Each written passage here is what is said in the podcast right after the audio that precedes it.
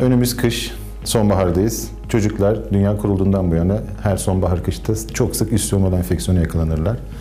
Ama dünyada gündem değişti. Artık Covid diye bir gerçek var. Ailelerin en büyük korkusu artık bu gelen hasta bir Covid hastası mı yoksa bir üst solunum yolu basit viral enfeksiyon mu? Ee, bilgileri güncellemek adına e, bu, videoyu çekelim dedik. Üst solunum yolu enfeksiyonu çocuklarda burun, boğaz, e, nazofarenks dediğimiz burun boğaz birleşim alanı ve larynx dediğimiz solunum alt solunum yollarının başlangıcı olan trakeanın uç kısmında kapsayan alanın enfeksiyonlarına verilen isim. Çocuklarda en sık görülen enfeksiyon tipi üst solunum yolu enfeksiyonları. %90'ı viral etiyolojisi, çok azı bakteriyel etiyolojiyle nedeni oluyor.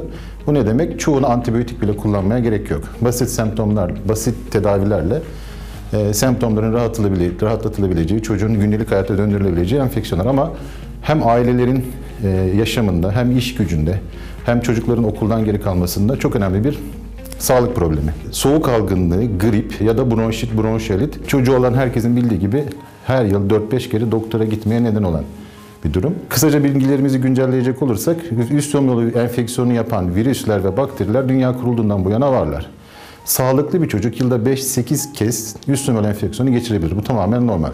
Altta yatan bağışıklık sistemi hastalığı olanlarda bu sayı artar ve onlarda daha alta inerek alt solunum yolu enfeksiyonu dediğimiz ağır tabloları yol açabilir ama basit üst solunum enfeksiyonları da bazı çocuklarda alt solunum yollarını ilerleyerek pnömoni, zatürre, bronşit dediğimiz hastalıkları açabilir. Korunması hepimizin bildiği COVID hastalığında olduğu gibi aslında e, maske, mesafe ve hijyen kurallarının uygulanmasıyla önlenebilecek hastalıklar. Ama yine de bütün çocuklara özellikle bu okulların açıldığı dönemlerde uzun zaman sonra bir araya geldiklerinden biz kendi polikliniklerimizde, takiplerimizde üst solunum enfeksiyonlarında bu sene beklediğimizden daha erken, özellikle Ağustos ayından itibaren e, bu enfeksiyonları görmeye başladık. Üst solunum enfeksiyonları her ne kadar sonbahar, kış hastalığı gibi gözükse de bu virüsler her zaman ortamda var. Her zaman beraber yaşıyoruz. Ama özellikle soğuk ortamlarda dayanma süreleri arttığı için sonbahar aylarından itibaren kış aylarında, kış bitene kadar, Mart'a kadar üst hastalıklarını çok sık görüyoruz. E, nedir bu hastalığı yapan virüsler? Özellikle RSV, rinovirüs, e, nezle, grip gibi soğuk algınlığı semptomları yaparlar. İnfluenza aşısı olan, dönem dönem e, salgınlar yapan.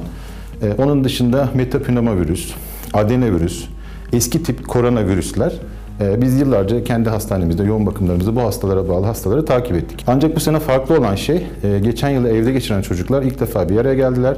Sadece Türkiye'de değil, dünyada da üst solunum enfeksiyonları öne çekildi.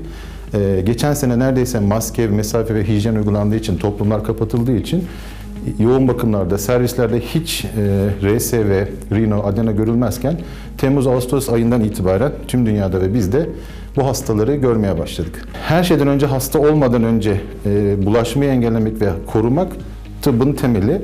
O yüzden nasıl koronavirüste, yani bu önlemler sadece koronavirüs için değil, tüm viral hastalıkların veya bakteri hastalıkların korunmasında el hijyeni, el yıkamak, doğru el yıkamak, e, sosyal mesafe kuralına uymak ve maske kullanmak e, hastalıkları engelliyor. Ama çocuklar bizim kadar dikkat edemedikleri için maske kullanımına, el hijyenine özellikle üst tümör enfeksiyonları sıklığında bu sene artış göreceğiz ve bu oldukça uzun sürecek gibi duruyor. Bu virüsler vücuda girdikten sonra dolaşıma giriyorlar ve çeşitli hastalıklar yapıyorlar. Bu virüslerin özelliği koronavirüste olduğu gibi ortamda asılı kalabiliyorlar. Çok mikronu küçük olanlar.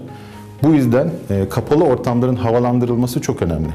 Okullarımız hiç kapanmasın ama okullarımız özellikle teneffüslerde havalandırılırsa, ders aralarında havalandırılırsa soğuk olsa bile temiz hava bu hastalıklardan korunmak için en temel yöntemlerden biri. Tedavide de bahsedeceğiz. Hasta çocuğu da sıcak kapalı bir ortam yerine serin, kuru, nemli olmayan ve havadar bir yerde takip etmeliyiz ve çocuğu sık sık temiz havaya çıkarmalıyız.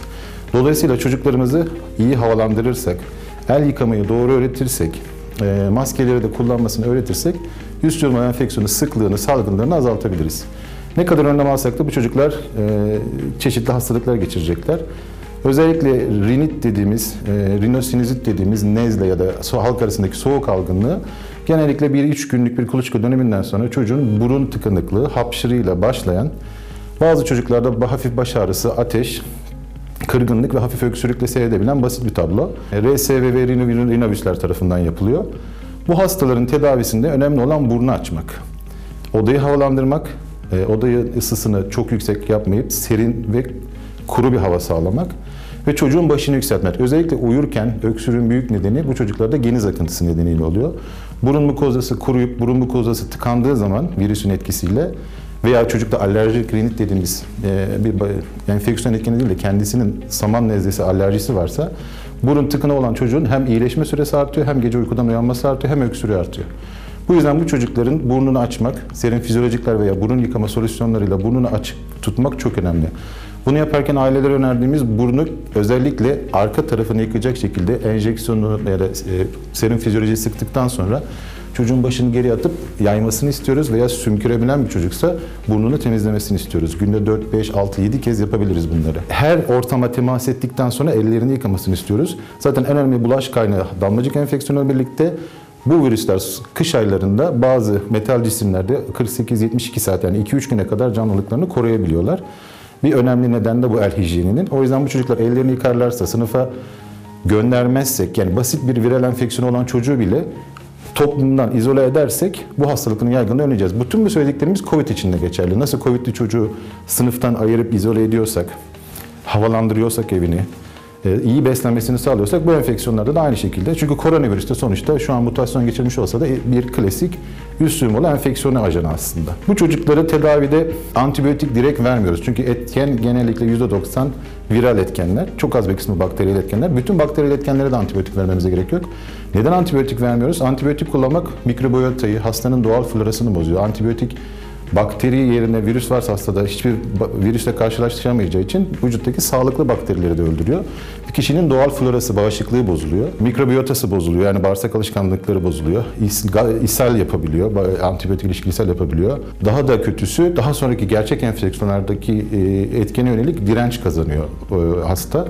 O yüzden gereksiz antibiyotik kullanımından kaçınmalıyız bu hastalarda. Bol sıvı vermeliyiz, hidrate etmeliyiz. Tercihen taze sıkılmış meyve suları, e, bitki çayları yaparak çocuğa bol sıvı vermeliyiz. İştahsız olduğu için hani yemek için çok zorlamaktan çok az az sık sık besleyerek hem bağışıklığını kuvvetlendirmeli, çeşitli vitaminler verebiliriz ama en doğal vitaminler e, doğal sağlıklı sıkılmış meyve sularından elde edeceğim e, vitaminler. Hastayı boğazını yumuşatıyoruz. Geniz akıntısının koyulaşmaması için bol sıvı veriyoruz. Odayı havalandırıyoruz, ellerini yıkıyoruz. Ee, genellikle 3 gün içinde de ateş hafif olabiliyor. Bu hastalarda genellikle soğuk algında ateş 38,5 çok geçmiyor. Geçse bile e, hafif ağrı kesici ateş düşürücülerle parasetamol gibi, ibuprofen gibi ateş düşürücülerle çocuğun ateşini kontrol altına alıyoruz ve çocuğu dinlendiriyoruz, istirahat ediyoruz. Mümkün olduğunda da okula olduğunca da okula göndermiyoruz. Grip ise bunun bir tık üstü.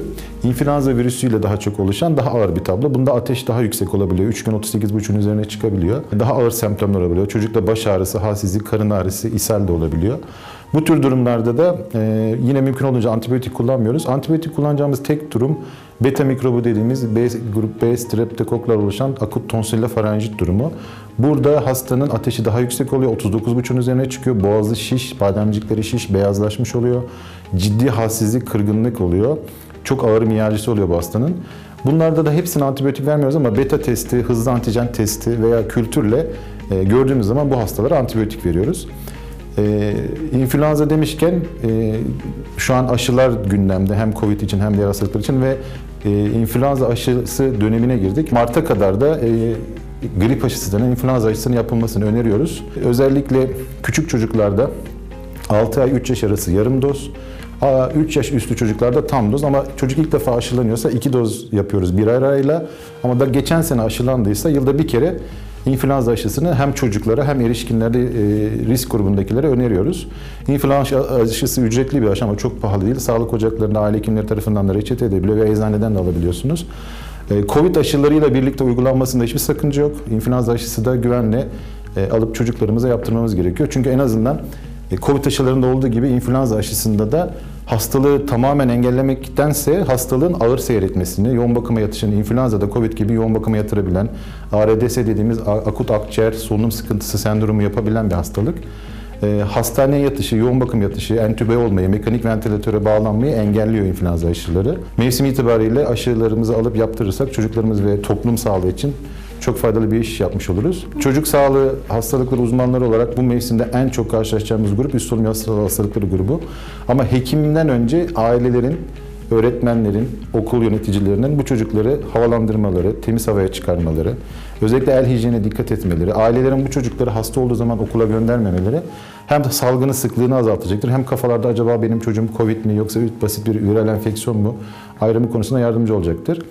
Ee, son olarak üst, biraz üst solunum enfeksiyonları genellikle basit seyreden, e, kısa süreli seyreden bir hafta hastanın kendi bağışıklığıyla kendisini toparladığı durumlardır.